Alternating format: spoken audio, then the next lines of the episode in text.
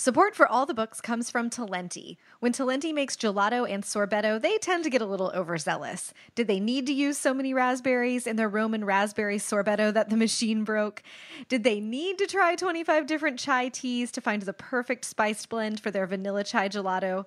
Did they have to invent giant mint steepers to make their Mediterranean mint super minty? Does their obsessiveness make Talenti gelato and sorbetto the greatest? You be the judge. But yes, it does make them the greatest. They're also the judge. Talenti, the delicious is in the details.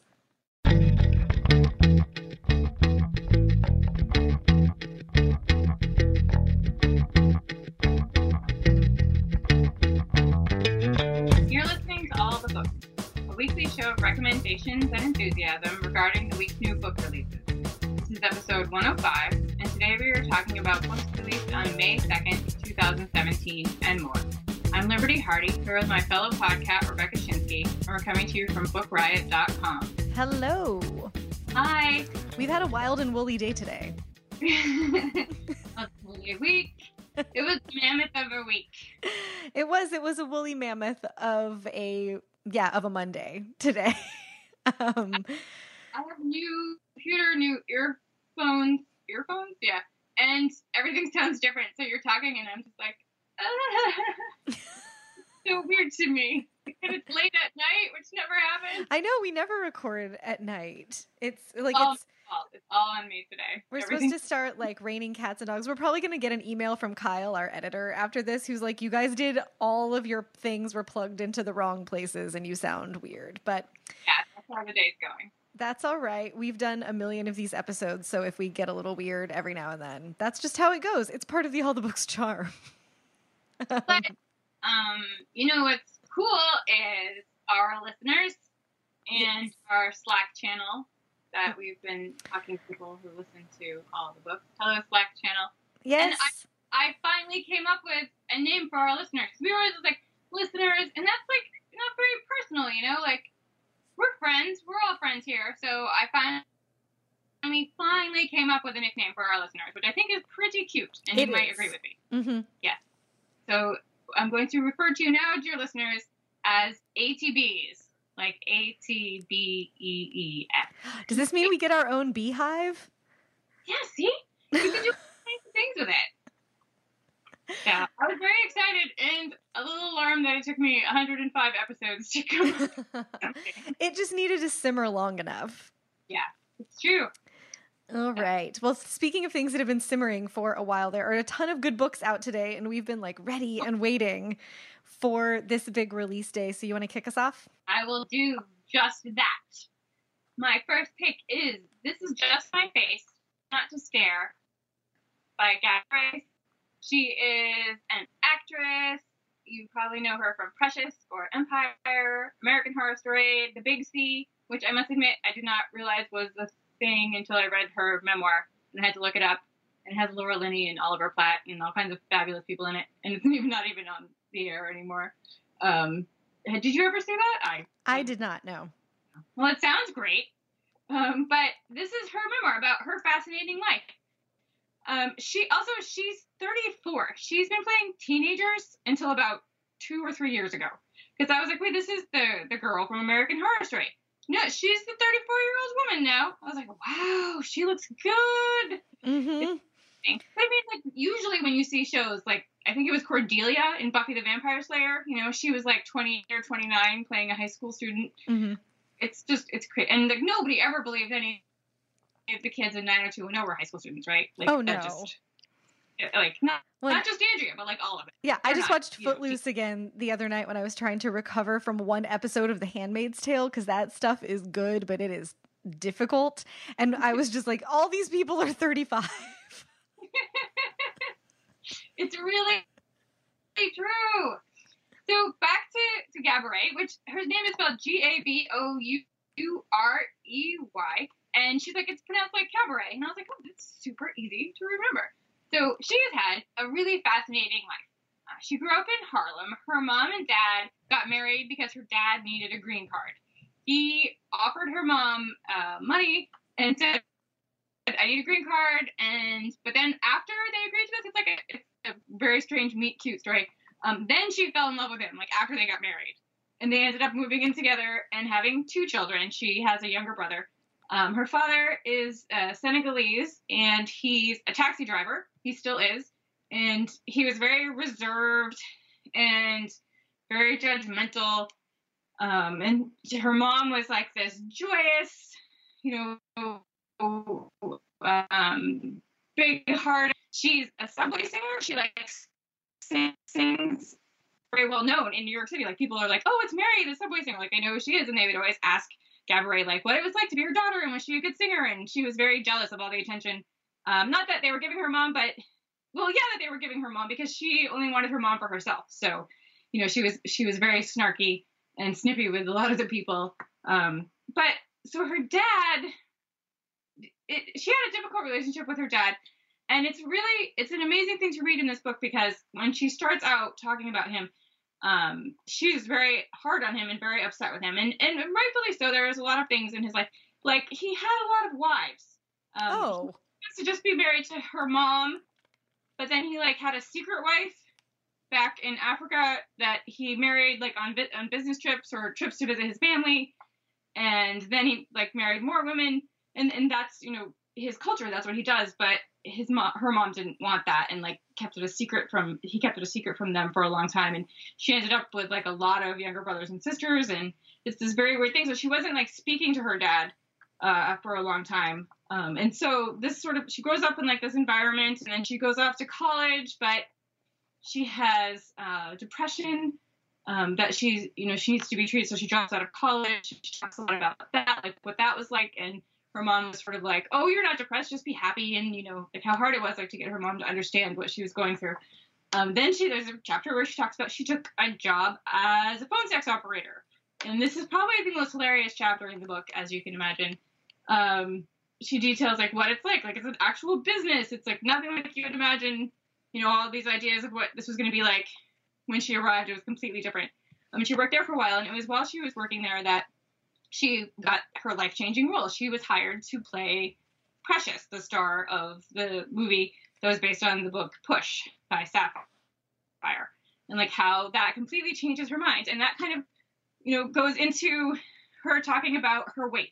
Um, you know, she's she's fat as she you know calls herself in the book, um, and she talks about like how she knows she would not have received that role if it's not for how, how she looks, but you know, how she looks is not a character trait.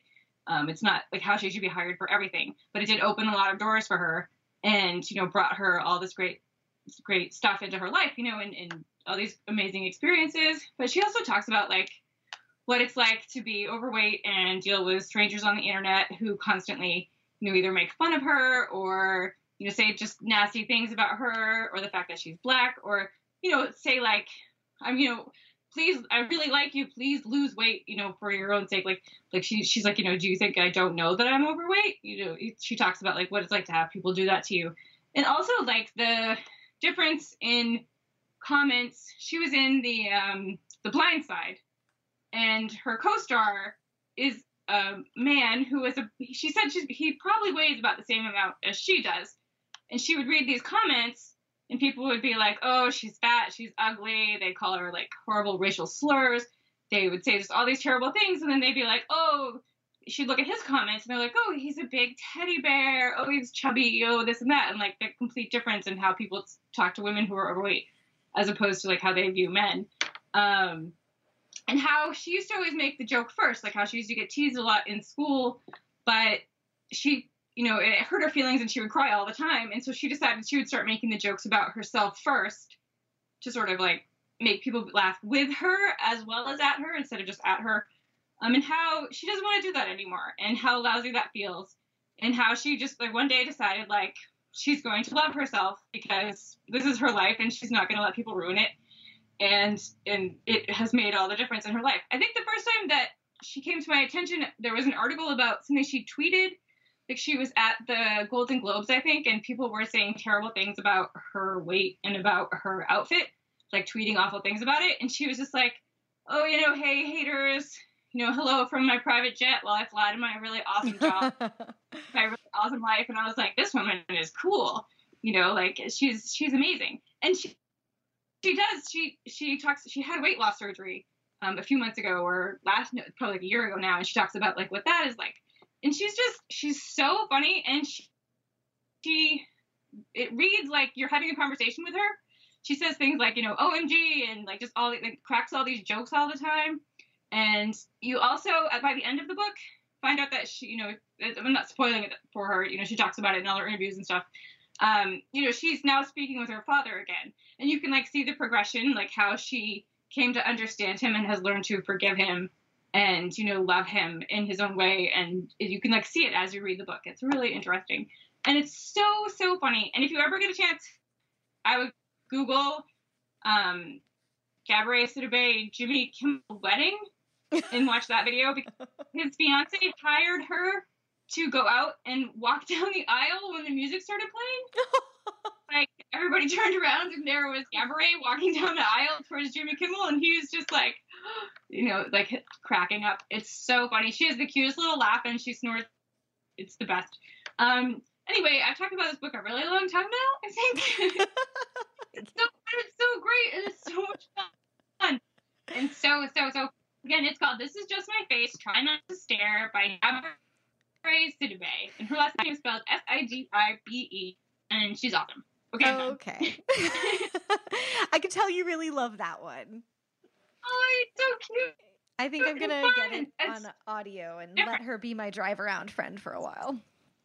Yes, um, I think there was a there was a tweet like a few months ago where she was like, I'm on day one of recording the audio for this, and I just said butthole and laughed for five minutes, so it's not going well. well, now I'm really going to look forward to it.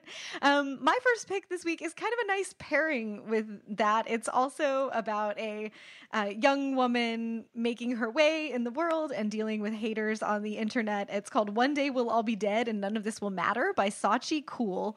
Uh, she is a writer, a culture writer for BuzzFeed. Canada. And this is a collection of essays. Um, I've followed her online for a long time. She's super smart and really clever. And I think I first, like, I'd followed her for, you know, links to news things for a while, but I first was like, all right, I'm going to pay attention to this woman when she was getting trolled really hard. And she started replying to her trolls with random lines from Goodwill Hunting. Like, she just, you know, had the script open in one tab on her desktop, is how I imagined this going. And people would say a terrible thing to her and then she would reply back with like how do you like them apples or you know some of the lesser known things like they didn't realize that this is what was happening um, people just you know kept, the trolls just kept trolling but she had turned it into this game. Um, so one day we'll all be dead and none of this will matter is about a bunch of things but it's about being an indian woman growing up in canada. Um, she is you know a first generation her parents were immigrants so she's a first generation canadian. Um, and that sounds like it's pretty similar to the experience that um, first generation americans talk about with the expectation like struggling in that tension between the expectations that your parents have for your life and the expectations that you have. Like many of her friends and relatives uh, still have arranged marriages. She is in love with a white man who's more than a decade older than she is. And uh, when the book is happening they're not engaged yet but they're living together. There are problems with her parents and their approval or lack thereof. Um, so she's writing about sort of living in that divide. She also writes about about being a woman on the internet, um, uh, what happened that led up to the really terrible trolling that she experienced, and what happened when like when her facade finally cracked, when she finally was like, you know what, I can't put up with this. I shouldn't have to put up with this. It actually does affect me. Um, she's very sarcastic, and one, in one of the best pieces in the book, she gets into what that's all about. Like, I wear this armor. I am very sarcastic. I brush things off and like pretend like I don't have feelings, basically.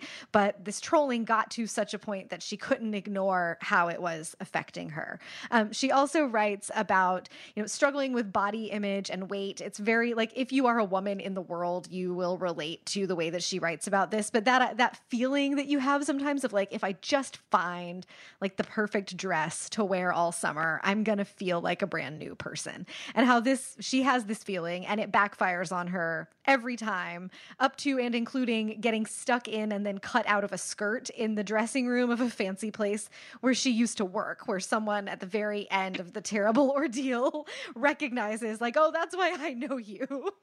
as I'm cutting you out of the skirt and accidentally cutting your underwear in the process. it's like I've never heard of that happening.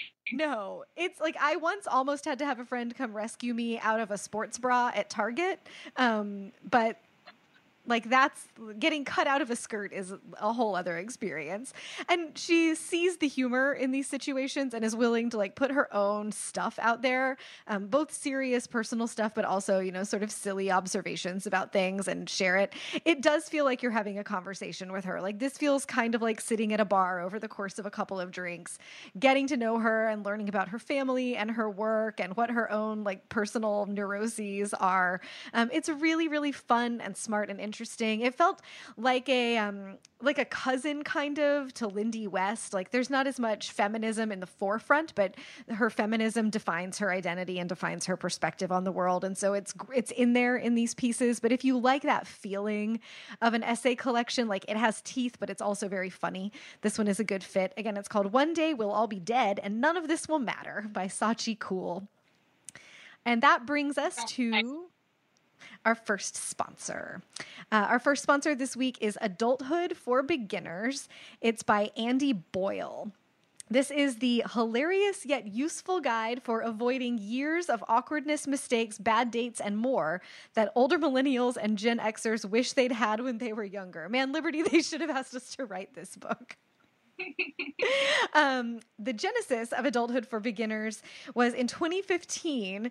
Uh, the author Andy Boyle wrote a blog post which was syndicated on Medium the post was one of the first uh, became one of the first essays in adulthood for beginners and it shares the amazing upsides for him of giving up alcohol. Um, and then later on he shares some straight up rules for those who enjoy throwing back a few but then additional topics of advice include meeting and making new friends dealing with roommates including how to be a good one and how to exit a bad living arrangement the art and importance of small talk, the best advice about love, online dating 101, notably how to message someone properly. Truth be told, we've all either experienced or initiated that awkward, unwanted, uncomfortable intro. Um, I do not have online dating experience, but I believe this to be true of people who do. Um, dating myths, the proper way to network, aka the subtle art of complimenting without appearing creepy, sleazy, or stalkerish, how to write a truly kick ass resume, and the importance of regular dental care and cleanings. So a little bit all over the board, but I guess, you know, adulthood kind of is all over the board, as are the things that you have to learn about being an adult. Um, so if this sounds good to you, we are rolling up here on graduation season. This might be a good book for an upcoming high school or college graduate, or for you if you are, you know, not quite all the way around um, some of these things in life. Again, it's called Adulthood for Beginners by Andy Boyle. We'll have a link in the show notes if you're interested. I know that this is going to come as a surprise to you, but I don't feel like an adult. I don't think anyone does. Yeah, but I actually, a couple weeks ago when I was at Print Bookstore in Portland, which is owned by our friends Emily and Josh, I was sitting there in their bookstore and I felt like an adult. I was like, our friends have a business and they're they have like an actual bookstore, like a thing that you go to. It's like a thing.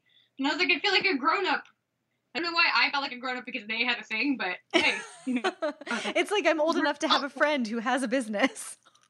Yeah, I think I was just like in the general like blanket of adults. Like we're adults doing like things you see other people do. Like it was it was pretty crazy. And it then is. I to you know eating frosting or something, but you know, for like a second though, I felt like an adult. I think it's fleeting for everybody. Yeah, you never. I don't think you ever really. No, feel, no. You just look at the mirror and go, oh. Yeah. Oh, what's that like? All right, lady, we better get cooking. I know. I it's been such a long day. I want to talk to you all the time. um. So my next pick is Priestdaddy memoir, Patricia Lockwood. Um, this makes me want to burst into various awkward songs. I love this book so much. Riverhead it in my hands early, and they gave me a necklace that matches the necklace on her because I think that they knew that I would imprint on the book because they were completely correct. The title is Priestdaddy, and that is because Lockwood's father is a Catholic priest. And you say, What? How is that hmm. possible? uh, he found a loophole. It doesn't happen often, but it does occasionally happen. He is a married man with five children, and he's a Catholic priest. Um, he started started out as a Lutheran and it didn't work out for him, so he became a Catholic priest. And he's just like anyone else, any other priest. He does everything that priests do, which I'm blanking on because I'm not a priest. Um, but her dad, it's about her dad. He's this like larger than life character. I mean, he's just you wouldn't believe that he's a real person, except I do believe he's a real person.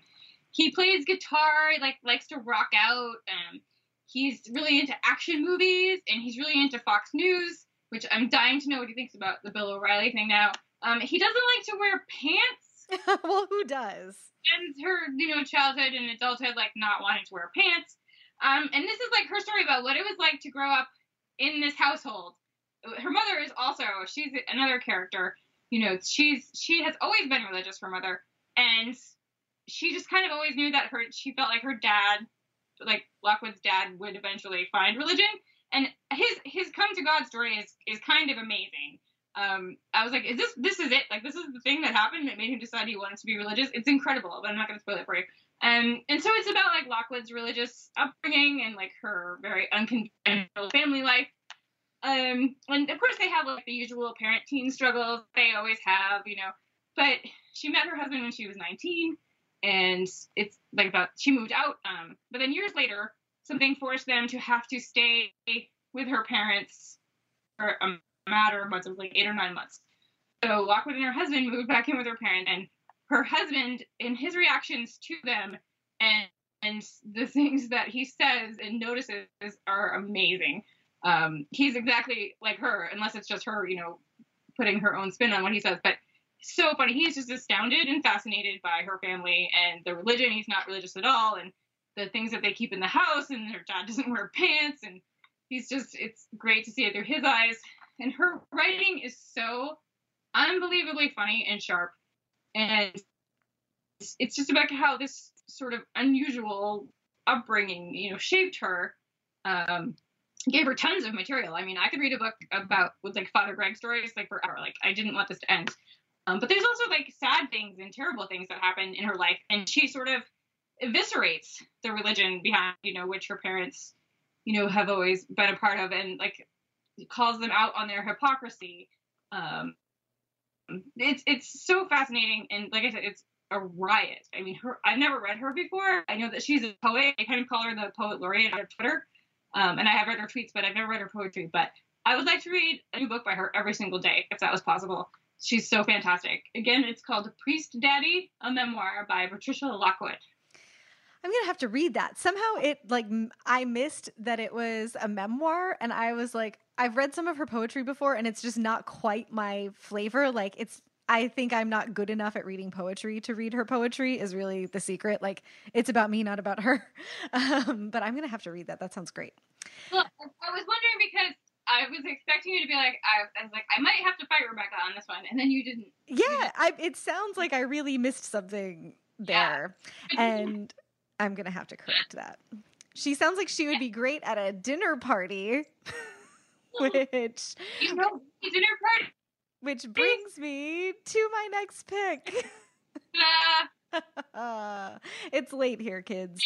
Um, so, my next selection this week is The Dinner Party Stories by Joshua Ferris.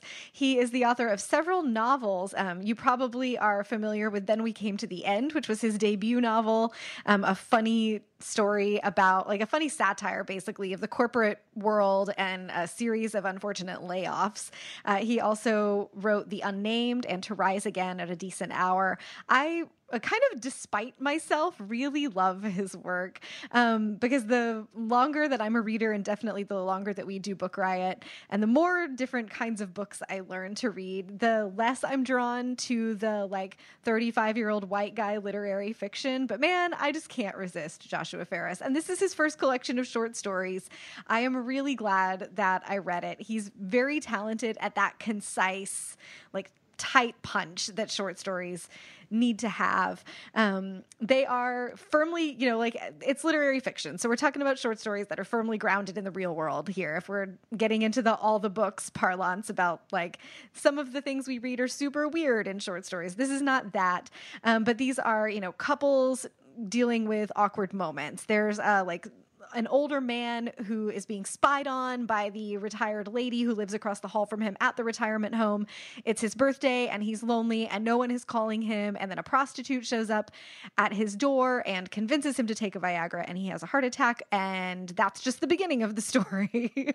um, and like the um, the title story is about a dinner party that a couple are at their home and they're waiting for their friends to come over for dinner. They don't really want the friends to get there but then the friends never show and the husband sets off to figure out what's going on with that. There's just those sort of rich uncomfortable moments of human relationships. Um, and the the book, I have to confess that I have not quite finished it, um, but I have been really, really enjoying it. These are what I want out of literary short stories, um, just enough just enough uncomfortable like literary fiction does the thing when it's when it's good it does the thing of sort of holding up a mirror to humans about what we are like and what our lives are like and doing it in an artful way that it can somehow it becomes enjoyable to like look at a character do a thing that reflects back to you a thing that you don't like about yourself or that you've seen in someone else. And joshua ferris is great at that. I'm digging that in these short stories. Um, if you've never read him before i've been torn about like if you've never read him before is this a good place to start? Because it's such a different experience of his writing. But each of his three novels is also very different from the other ones. So if you've never read him before, I guess pick the one of his books that sounds the most like something that you will like and give it a shot. But he is one of the great younger working writers today, and I think it deserves to be read uh, very widely. So pick up The Dinner Party Stories by Joshua Ferris. And if the last story it has like something terribly offensive in it, I'm sorry, I haven't read it yet. I will retract this if necessary. I'm always nervous about that, but I don't think that's going to happen. It's a great read. He's pretty great. Yeah. All right. The, the title of your next one looks like a book that I could have written. That was my joke. Oh, man. Sorry, dude. yes, my first book sounds like it's a book about Rebecca's life, but it's not. It's called My Life with Bob. Flawed heroine keeps book of books, comma, plot ensues and it is by Pamela Paul. She is the New York Times book review editor, and it's exactly what it sounds like. It's how she has been keeping track of every book she has read since eighth grade, and it, she keeps them in Bob, her book of books, and it's in effect a journal of her life. It's you know by keeping a list of all the books that she's read, she is marking her interests at different times in her life, keeping a diary of time, like how long it takes to do things um, she talks about like how she first started talking about Bob in public in 2012, and they did an article about it, I think in New York Magazine, and they took a photo of the first page of her uh, Bob and how it felt to have like her very first books that she read like in eighth grade, like right there for everyone to see. It sort of like felt very personal to have that laid out for everyone to look at. Um, because you know it's it has come with her through her whole life. It's you know she grew up, she went to school, she got a successful career, she got married, she has children, but like Bob is the steady constant in her life. And it's about the importance of books and how what we read shapes us and how we turn those stories into parts of our own stories. It's essential for book lovers, basically, is what I'm saying. If you love books, this is the book that you want to read. It's utterly charming. And again, it is called My Life with Bob by Pamela Paul. It's a good book title. Yeah. It's really it's too bad because it's like the title of the book that you're going to need to write later on about your life with your journals of like everything you've ever read. Well, it actually made me really sad because I have at different times kept track of my reading and for various, you know, reasons they got lost or stolen or have disappeared and you know I start over again and I get these really great things, but um, you know, and, and up until recently, I was keeping like seven journals. You mm-hmm. know, I, it would take me like every time I finished a book, it would take me a half an hour to put all the information into all these journals. And I realized that, you know, I could save a lot of time if I stopped doing that. And so I did. And now I'm like sad that Aww. those journals are like, they haven't been used in like two years. But I've also probably got a lot more reading done because of it. if the toss up is between a reading journal or actual reading, you're going to go with reading every time. Uh, yeah. So now I just like write a title down on on a piece of paper, and it's like hmm, not as exciting. Maybe I'll get back to it someday, but Um, speaking of exciting, do you want to hear about our next sponsor? I do. It is The Radium Girls by Kate Moore. It's fascinating nonfiction. Uh, the synopsis, let me tell you. The curious newly discovered element of radium makes gleaming headlines across the nation. From body lotion to tonic water, the popular new element shines bright in the otherwise dark years of the First World War. Meanwhile, hundreds of girls toil amidst the glowing dust of the radium dial factories. The glittering chemical covers their bodies from head to toe. With such a coveted job, these shining girls are the luckiest alive until they begin to fall mysteriously ill. As the fatal poison of the radium takes hold, the brave shining girls find themselves embroiled in a groundbreaking battle for workers' rights that will echo for centuries to come. This is 100% true. It sounds like a novel, but it's not. It's 100% true about these young women that were working in these factories and they got sick. And it's it's devastating and so, int- but also like you know, it's a part of history. It's so fascinating. Um, it's the first book that fully explores their legendary fight for justice um, from their perspective, and it's the, about the incredible impact that they made on workers' rights that still affect American workers today. Um, and this is the first time it's really been talked about and brought to the forefront. It's just it's it's amazing. Um, I'm there has to be a movie, right? Like, don't you think? Like the I you would think so. This sounds like it's just made for like a movie or an HBO series or something. Yeah, I think we'll be seeing that soon. So you can pick it up in stores. It's out today, and we'll have a link to it in the show notes. Again, it's The Radium Girls by Kate Moore. Awesome. All right, I am getting ready to go on vacation next week, so I've been like cramming a couple weeks of reading into one week or attempting to, but like not very successfully. Um, so I had intended to have this next book read, but I'm going to be taking it on vacation with me instead. Uh, but I've been hearing a ton about it for like months and months now. This is one of Algonquin's big books of the year.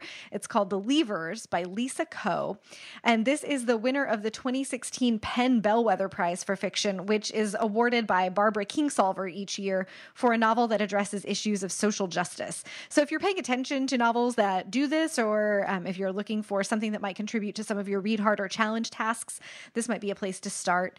Um, it is about a boy named Deming Guo. Um, one morning, his mother, Polly, who is an undocumented Chinese immigrant, goes to her job at a nail salon and never comes home.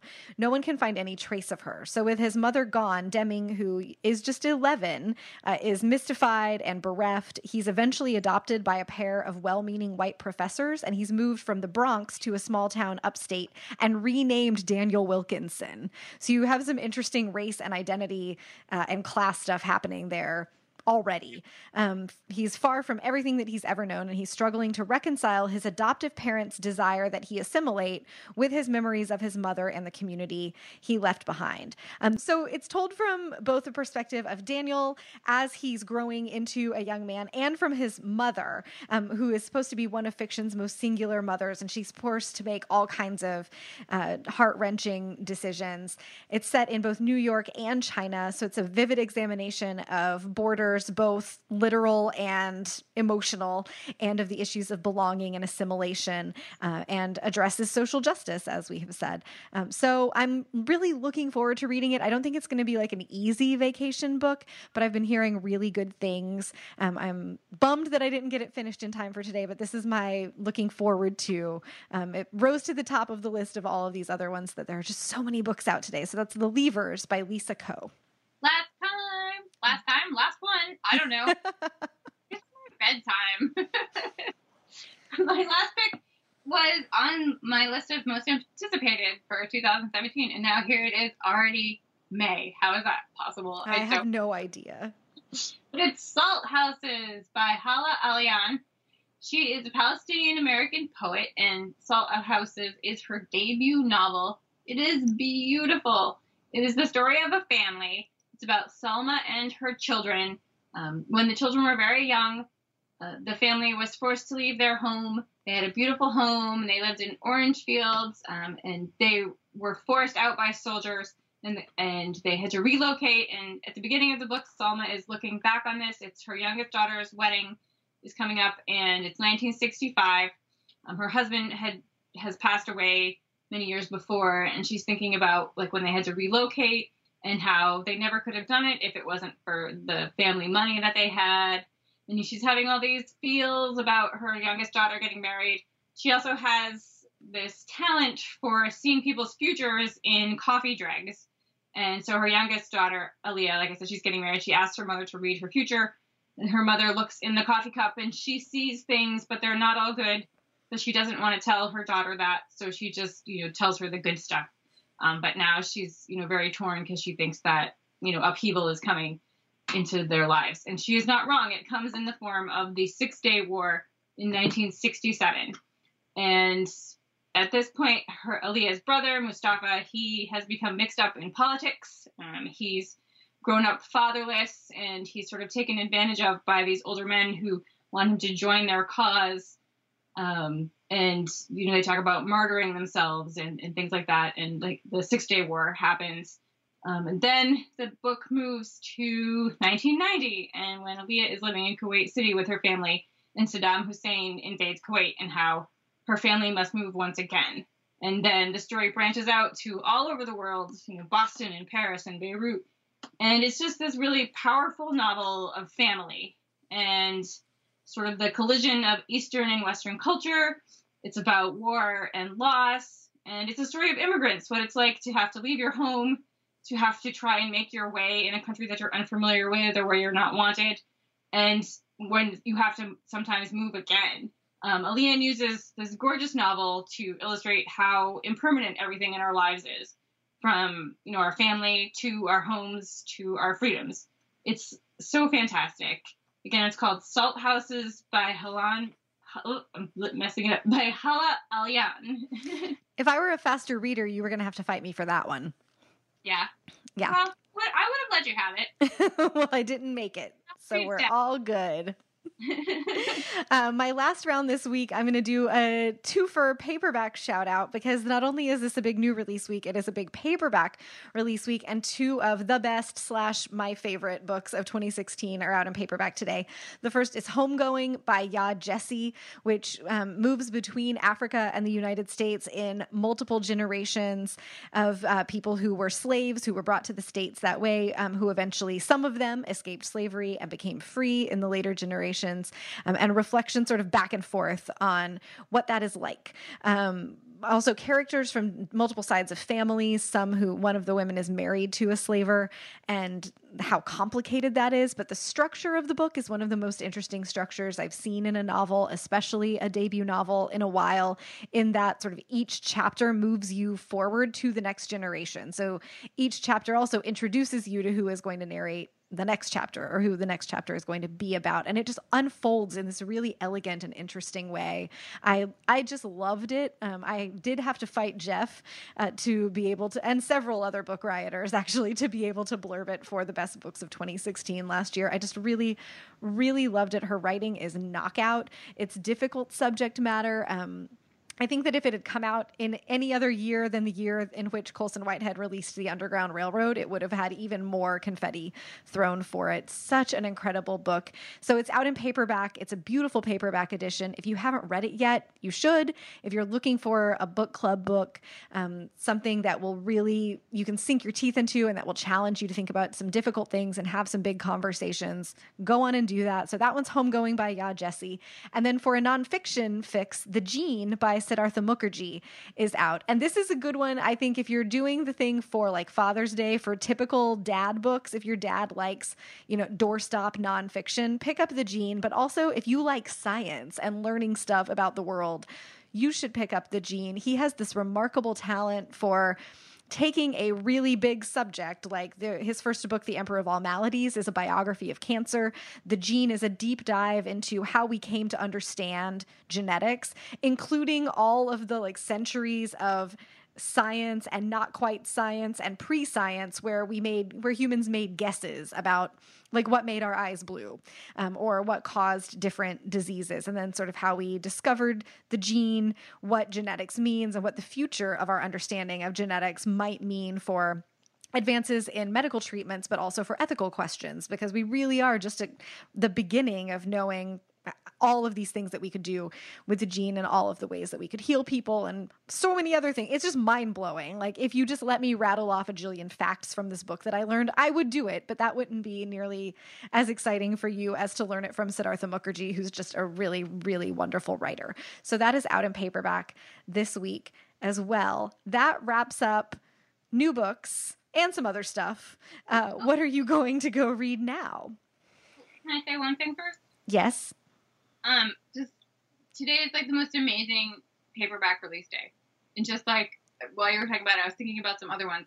There's the Nix, there's the Sport of Kings, there's the Assistant, and there's another one that I'm really excited about. Uh, Why We Came to the City. So just like so many paperback books. That's all I wanted to say. Okay. Are you going to go read a paperback book now? Do you have a book date picked out? Yes, I do. Um, so I think it was like the first show of the year. I talked about History of Wolves by Emily Fridlund. Oh yeah. Time we had like three Emilys on like that day or something. Um, well, complete surprise to me. She has a book of short stories coming out from Sarabande Books in October. Awesome. They to me, I got it in the mail. I squealed a lot. I'm really excited. It's called Catapult. What about you? I'm going to go read Saints for All Occasions by J. Courtney Sullivan, um, which is out next week. I love her and I can't wait. I'm going to see her at Prince. You lucky duck. Three weeks. Three weeks. They're just going to have to build you an apartment like above the bookstore. Um, can we just talk quickly about how funny it was that you texted me that you were like, I saw you in someone else's Instagram story. I was like, what? And there I was. you were in the front row of a reading for an author that I follow on Instagram. I was like, oh, that's Liberty. I, like I always sit in the back, but like nobody wants to sit in the front, so I was like, okay, I'll sit in the front because I was very excited about the reading, and then there I was. So funny. oh, what times we live in. Uh, thank you to our sponsors, Talenti Gelato, uh, to Adulthood for Beginners by Andy Boyle and the Radium Girls. We'll have links to all of those in the show notes. You can find the books wherever books are sold. You know where to find gelato. Good luck to you. Uh, if you have any thoughts or questions or whatever for us, you can drop us a line at allthebooks at bookriot.com or hit us up on Twitter. I am Rebecca Schinsky, S C H I N S K Y. Liberty's handle is Miss Liberty. And if you've got a minute to rate or review the show on iTunes, we would certainly appreciate that. And as much as we would love to tell you ATBs about more books today, we just don't have the time. But you can read about more titles out now in the show notes at bookriot.com slash all the books, as well as find a link to our weekly new book newsletter. And in the meantime, In the meantime, have happy reading. What?